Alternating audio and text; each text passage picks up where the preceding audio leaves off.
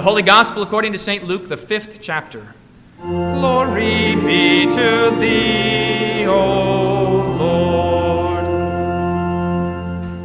On one occasion, while the crowd was pressing in on Jesus to hear the word of God, he was standing by the lake of Gennesaret. And he saw two boats by the lake, but the fishermen had gone out of them and were washing their nets.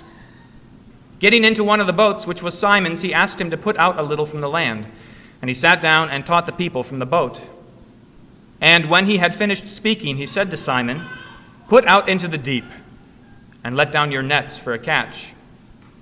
And Simon answered, Master, we toiled all night and took nothing. But at your word I will let down the nets. And when they had done this, they enclosed a large number of fish, and their nets were breaking.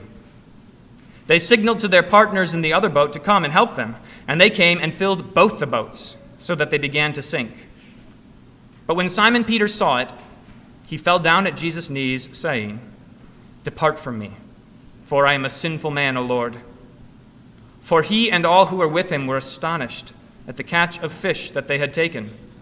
And so also were James and John, sons of Zebedee, who were partners with Simon. And Jesus said to Simon, Do not be afraid. From now on, you will be catching men. And when they had brought their boats to land, they left everything and followed him. This is the gospel of the Lord. Praise be to thee, O Christ. What an inconvenience for Peter to be told to get back into his boat and set out to sea after he'd just finished a night of fishing he was already out of the boat cleaning the nets. What an inconvenience to have this man show up, step foot into his boat, and ask him, Hey, could I go for a ride? When I pull the boat out of the water, I'm usually done having the boat in the water. Worst of all is when I pull the boat out and I get up on shore and I find out it's crooked and I have to go back in, straighten it out. I'm always just happy getting home with the same number of children that I have left with and nobody's got a hook in their eye. You get in the boat and tell me to put it back in the water, and I'm going to be frustrated. What an inconvenience for Peter. And yet, something marvelous is happening in our gospel lesson. It's easy to overlook it. In fact, really, until I studied this text this week, I never noticed what a miracle it is that Peter even listens at first. That he listens when Jesus tells him to get in the boat again, to put out to water, so that Jesus can teach the crowds. The crowds who were pressing around Jesus to listen to the Word of God. What a beautiful thing. I kind of feel like that this morning. Here you are, pressing in on one another in the heat and humidity to hear the Word of God. What a beautiful thing. I don't know why Peter was there where Jesus was teaching. It might have just been happenstance that that was where he landed his boat and that was where he was cleaning his nets, but nonetheless, something went to work on him. He heard the Word of God, and so when Jesus says, Please, let's get back in your boat and go out to sea, Peter listens and he obeys in spite of the fact that it is a massive inconvenience. Toiling all night, I'm tired, and I just want to go to bed. It's easy for us to think of Christianity as just one series of inconveniences after another.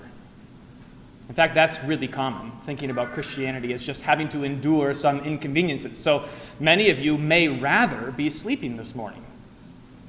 You may rather be at home cuddled up in your pajamas, getting a few extra hours of sleep before the week begins. What an inconvenience that God calls you to church. And yet here you are. What a marvelous thing. An inconvenience that in order to support the work of the church, I have to give some of my hard earned money. An inconvenience that I have to get by with a little less. What an inconvenience that Jesus says when someone insults me, I should turn the other cheek. Okay, fine. I'll do it. Even though it hurts me and I don't like it. What an inconvenience. What an inconvenience to have to forgive your brother as many times as he repents. Not just one time or seven times, but 70 times, seven times. What an inconvenience. Sure takes away from my pride. It takes time out of my day. I'd rather just write him off. What an inconvenience to have to love the people that God puts into our lives. It's easy to think of Christianity as one series of inconveniences that we just sort of put up with Okay, fine. I've done it. I've gotten through it. Okay, fine. We got back into the boat and pushed out to sea. Am I good now? Is everything okay now? Can we move on? That's not what happens in our gospel lesson this morning. I want you to see how the life of a Christian progresses beyond thinking about it merely as some inconveniences that you put up with for status or for privilege or to think yourself better than others. Jesus asks us to do things because they're good for us and they're good for our neighbors. And Peter believed it. Peter believed somehow that this was the right thing to do, even though it contradicted everything he knew. I'm going to get back in the boat. I'm going to push off from shore, and I'm going to listen to this guy. Lest you think that being a Christian is just a matter of enduring some inconveniences, see what happens next. Jesus continues teaching, and when he pauses for a moment, he says to Peter, Go out into the deep and let down your nets for a catch of fish. Now, it's kind of hard for us to put some perspective on this, but Peter was a professional fisherman. He knew what he was doing. When he toiled all night, he knew the best time and the best place to catch the fish. And so when Jesus comes along and says, Now, in the middle of the day, put out into the deep and let down your nets for a catch of fish, Jesus is essentially saying, I know how to do your job better than you do. I know better than you what you claim to be an expert about. Peter objects. Now, I would love to know the tone of voice that Peter used when he objected. Lord, We've toiled all night, and we haven't caught anything. But at your word, I'll let down the nets. What was it like? Or was he humble? Lord, we've toiled all night and haven't caught anything. But you're saying so. You're saying that we're going to catch something, and I believe you. I'd love to know. I'd love to know. But you can see how Peter is conflicted, at the very least, with what his eyes know, his eyes see, his heart knows, what everybody around him understands. He's conflicted because Jesus is here saying, You need to do something different from how you thought you were supposed to do it. You need to do something completely different from the way the world tells you to do it. If you pay attention, you'll recognize that this is how the Christian life works. We think that we know what it takes to be successful to get ahead in this life, to do well for ourselves. And Jesus says, Man does not live by bread alone, but by every word that comes from the mouth of God. Keep yourselves free from the love of money. Take all that you have and give it to those in need. Jesus says, Do that. And we say, Lord, but if I had just a little bit more money, everything would be okay. Lord, but if I could just have a little bit more success, if this one thing could go better for me, everything would be okay. And Jesus says, No. Jesus says, You have everything in me. Leave all of that behind. We think we know relationships. We think we know how to deal with one another. We think we know marriage, and we say things like, I've got this figured out. I know how to live in love with other people. And then Jesus comes along and says, Sacrifice for your brothers.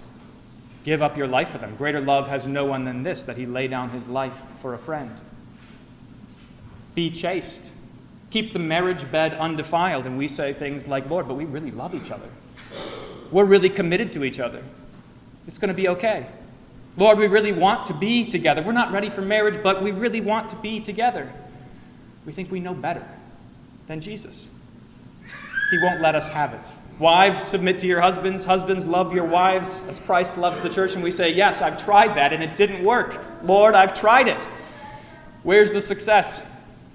How can that possibly be? Forgive and forgive again. Lord, I've done that over and over. This is not working. I've toiled all night and I've caught nothing. That's the nature of the Christian life. For Jesus to tell us something is good and for us to object because we think we know better. Train up your children in the fear of the Lord. And we say, Lord, but I want my kids to be successful and normal. I don't want them to be weirdos like everyone else. Lord, I want them to get ahead in this life. Lord, we're tired. We don't have time to read the scriptures, we don't have time to pray. We say that we think we know what it is to serve God. And God comes to us and says, Look, the sacrifices that I desire are a broken heart a broken spirit, and a contrite heart I will not despise. And we say, Lord, but can't I just say I'm sorry? Can't I just say I'm sorry and have you forgive my sins? Lord, can't I just put my offering in the plate? And that be enough? Lord, can't I just come to church on Sunday morning and isn't that enough? What does He want from us? But that we despair of ourselves, that we give up on ourselves and put our trust in Him alone. We think we know. We think we're experts. We think we're professionals at living this life. And Jesus comes along and He says, Go out into the deep and cast down your nets for a catch of fish. Notice, notice this that when Jesus prescribes this action for Peter, there is no doubt, no uncertainty. He doesn't say, Let down your nets and maybe you'll catch a fish. He doesn't say, I caught fish there the other day, go and check it out. That seems to be a good spot. He says, Let down your nets for a catch of fish. It's going to happen. The question here is not whether or not Jesus can accomplish this. This is an important thing to know about the miracle in this text. There is no doubt about whether or not Jesus can produce such a catch of fish that is sinking two boats. It's trivial for him. He's the one who created the fish and the sea and the boat and the man fishing. It's trivial. The question is not, can he? But has he promised to do it? And if he has promised to do it, then there can be no doubt. And see how it pays off. We don't know Peter's tone. He objects, but he says these most faithful words Lord, at your word, we'll let down the nets. Let those be the words that you utter every day, day in and day out. Lord, at your word, at your word, in spite of what I can see, in spite of what I know, in spite of the inconvenience, in spite of everything my flesh or the world around me says, Lord, at your word, I will do have you, as you have commanded because I know that it is good for me. Peter obeys, he believes, and he is rewarded for it. Now, it doesn't always work out that you get to see so many fish. In fact, I think maybe it's worth noting that Peter probably didn't want so many fish. It's good to catch fish when you're a fisherman, but it's not good to catch enough fish, so many fish that you sink the boat. That ruins your whole operation. That's a hazard. So you get what Jesus gives to you according to his promises. And you can be sure of this that whatever it is, it is good. Now, if you think that this is the extent of the Christian life, moving past thinking about it as a series of inconveniences, moving towards thinking about Jesus' word as what's good for me and what I should obey, regardless of how I feel about it, there's more. The end of the lesson portrays the Christian life in full technicolor. It's not merely inconveniences, it's not just learning that Jesus knows better than you. But look at what Jesus does to Peter. Peter is in despair because he recognizes that he is standing face to face with the living God. Depart from me, Lord, for I am a sinner. Peter knows he cannot stand in God's presence. He knows, like Isaiah in the throne room of God, Woe is me, for I am undone, for my eyes have seen the Lord of glory. This is death for me. Depart from me, Lord. Praise be to God that Jesus did not depart from Peter. If Jesus had listened to Peter and left him alone, Peter would have been lost in that despair. Instead, what does Jesus do? Do not be afraid. God Himself has drawn near to Peter and said to him, Do not be afraid. If God Himself, the Lord of glory, the maker of the heavens and the earth, the one who sent His Son to die on the cross to forgive all your sins, if He says to you, Do not be afraid, you have nothing to fear. Not the things that make us afraid in this life, not the things of this world, not the things that are scary around us, not your sin, not the accusations of the devil, not your feeling of guilt, not the sense that God would not want you, none of those things should make you afraid because God Himself has come to you and said, Do not be afraid. It's an absolution, it's the forgiveness of sins. Jesus sets Peter free from everything that had shackled him to this life. Do not be afraid. From now on, you will be catching men. Jesus doesn't say it here, but his words to the disciples when he calls them are these Come, follow me. The greatest miracle in this text is at the very end. And when they had brought their boats to land, they left everything and followed him. Jesus is not talking to you, not speaking to you, just to get you to put up with some inconveniences and not just to show you up in your profession or in your life, but he's here to call you to follow him. And that means leaving everything behind. It means setting aside all of the things in this life that we love in place of God. It means setting aside all of the things that we hope for, the things that we hope in, which God has not promised. It means leaving them all behind to the point where Jesus himself says, If you do not hate your life, you will lose it. If you do not hate your father or your mother or your brother or your sister or your husband or your wife or your children for my sake, if you do not leave them behind, you cannot inherit eternal life. Leave it all behind. Somehow Peter does it. Somehow Peter does it, and yet here we are with reservations in our hearts. Reservations about what it's going to cost us to follow Jesus, reservations about whether he's going to really keep his promises, reservations about whether it can actually be true. Come follow me, Jesus says to you. The goal is not to take things away from you, the goal is to give you everything back in eternity. The goal is to bless you far more than this life can bless you. The goal is to give you things that are permanent and eternal, not things that go away, not things that disappoint, not things that entice you to sin. The goal is to give you perfection and love and holiness in his kingdom. Come follow me. Leave it all behind, Jesus says, so that you can have it back in purity and love by faith. Like God said to Abraham, sacrifice your son, your only son, Isaac, whom you love, not because he hated Abraham, not because he hated Isaac, but because he wanted Abraham to have Isaac rightly. Not as his own that he was holding on to desperately, but according to faith, believing that he had been given to him by God, and that God would support and sustain him in that gift. Come follow me, and we say, Lord, that'll kill me. That'll kill me. It'll be the end of me. And Jesus says, Good. That's what I want. I want you dead so that I can raise you again. I want you to die to this life and to yourselves so that you can live in me. I want you to leave behind sin. I want you to turn away from everything that you trust in. I want you to leave it all behind so that you can have my love and my forgiveness. He says, Come follow me, and he invites you to follow him to the cross, where you see not an example not merely an example of good works, of love, of righteousness. It's all there. But what you see is God's love poured out for you. For every bit of hesitancy that we have, for every bit of doubt, for every bit of fear, even when Jesus says, Do not be afraid, Christ is there on the cross, dying for you.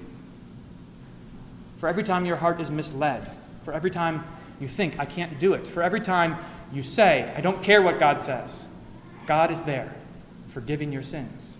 He prays for his enemies. Father, forgive them, for they know not what they do. This is all an invitation. It's an invitation for Peter to be an apostle, to be a fisher of men, but it's an invitation for you as well to stick with Jesus. He is the way and the truth and the life. He is your Savior. He is the one who has given everything up, who left everything behind to save you so that you don't have to say day in and day out, again and again and again, Lord, I have toiled all night and nothing has come of it, but so that you can rejoice in the good things that God accomplishes through you and the blessings that He gives to you. Now, if you want this, if you want to follow Jesus, it's easy to think that there must be something spectacular. There must be some display. There must be some transitional moment where all of a sudden I've dedicated myself to God, but it's not true. It's not true. There don't need to be fireworks. There don't need, doesn't need to be a spectacle. In fact, the context just before our Old Testament lesson, this is the last thing I'll leave you with, just before our Old Testament lesson, is Elijah contesting with the prophets of Baal. So these prophets of Baal are worshiping at the behest of King Ahab and Queen Jezebel. They're offering sacrifices to a false god. They're sacrificing children. They're doing all kinds of dreadful things. And Elijah challenges them to a contest. You guys set up an altar here on Mount Carmel. And you guys pray to your God all day long and see if he comes and he burns up that sacrifice. And they did. They marched around that altar, they sang songs, they whipped themselves on the back, they prayed desperately, and nothing happened. Baal did not answer them. Elijah made fun of them. Maybe he's sleeping. Maybe he's going to the bathroom. Just wait, he'll come back in a moment. Nothing happened. And then Elijah set up an altar, and he put a sacrifice on it, and he told the servants to douse it with water. And then douse it with water again, and then douse it with water again. And then he prayed to the Lord God that God would show them that he was God Almighty. And in answer to Elijah's prayer, fire came down from heaven and consumed everything, licking up all the water that was poured around that altar, a display of God's power far greater than a miraculous catch of fish, a display beyond measure, spectacle, fireworks, some moment that you can really point to and say, there it is. And yet, do you know what happened? Nobody believed. Nobody cared. They said, That guy Elijah, we hate him. And Elijah said, I'm done. I'm quitting. This job stinks. I'm going to run away. And that's where we find him in our Old Testament lesson, waiting for God. How does God come to him? How does God encourage him? How does God teach him to follow him, to trust in him? Not with an earthquake, not with a fire, not with a great wind, but with his words, with his voice with his precious words of promise, declaring again and again, I am your Lord, I am your God, I will never leave you or forsake you. If you want to do this, if you want to follow Jesus, if you want to be a Christian, if you want to live eternally in God's kingdom, listen to your Savior. Listen to him because he loves you and he speaks peace to you, his beloved children. To God alone be all glory now and forever. Amen.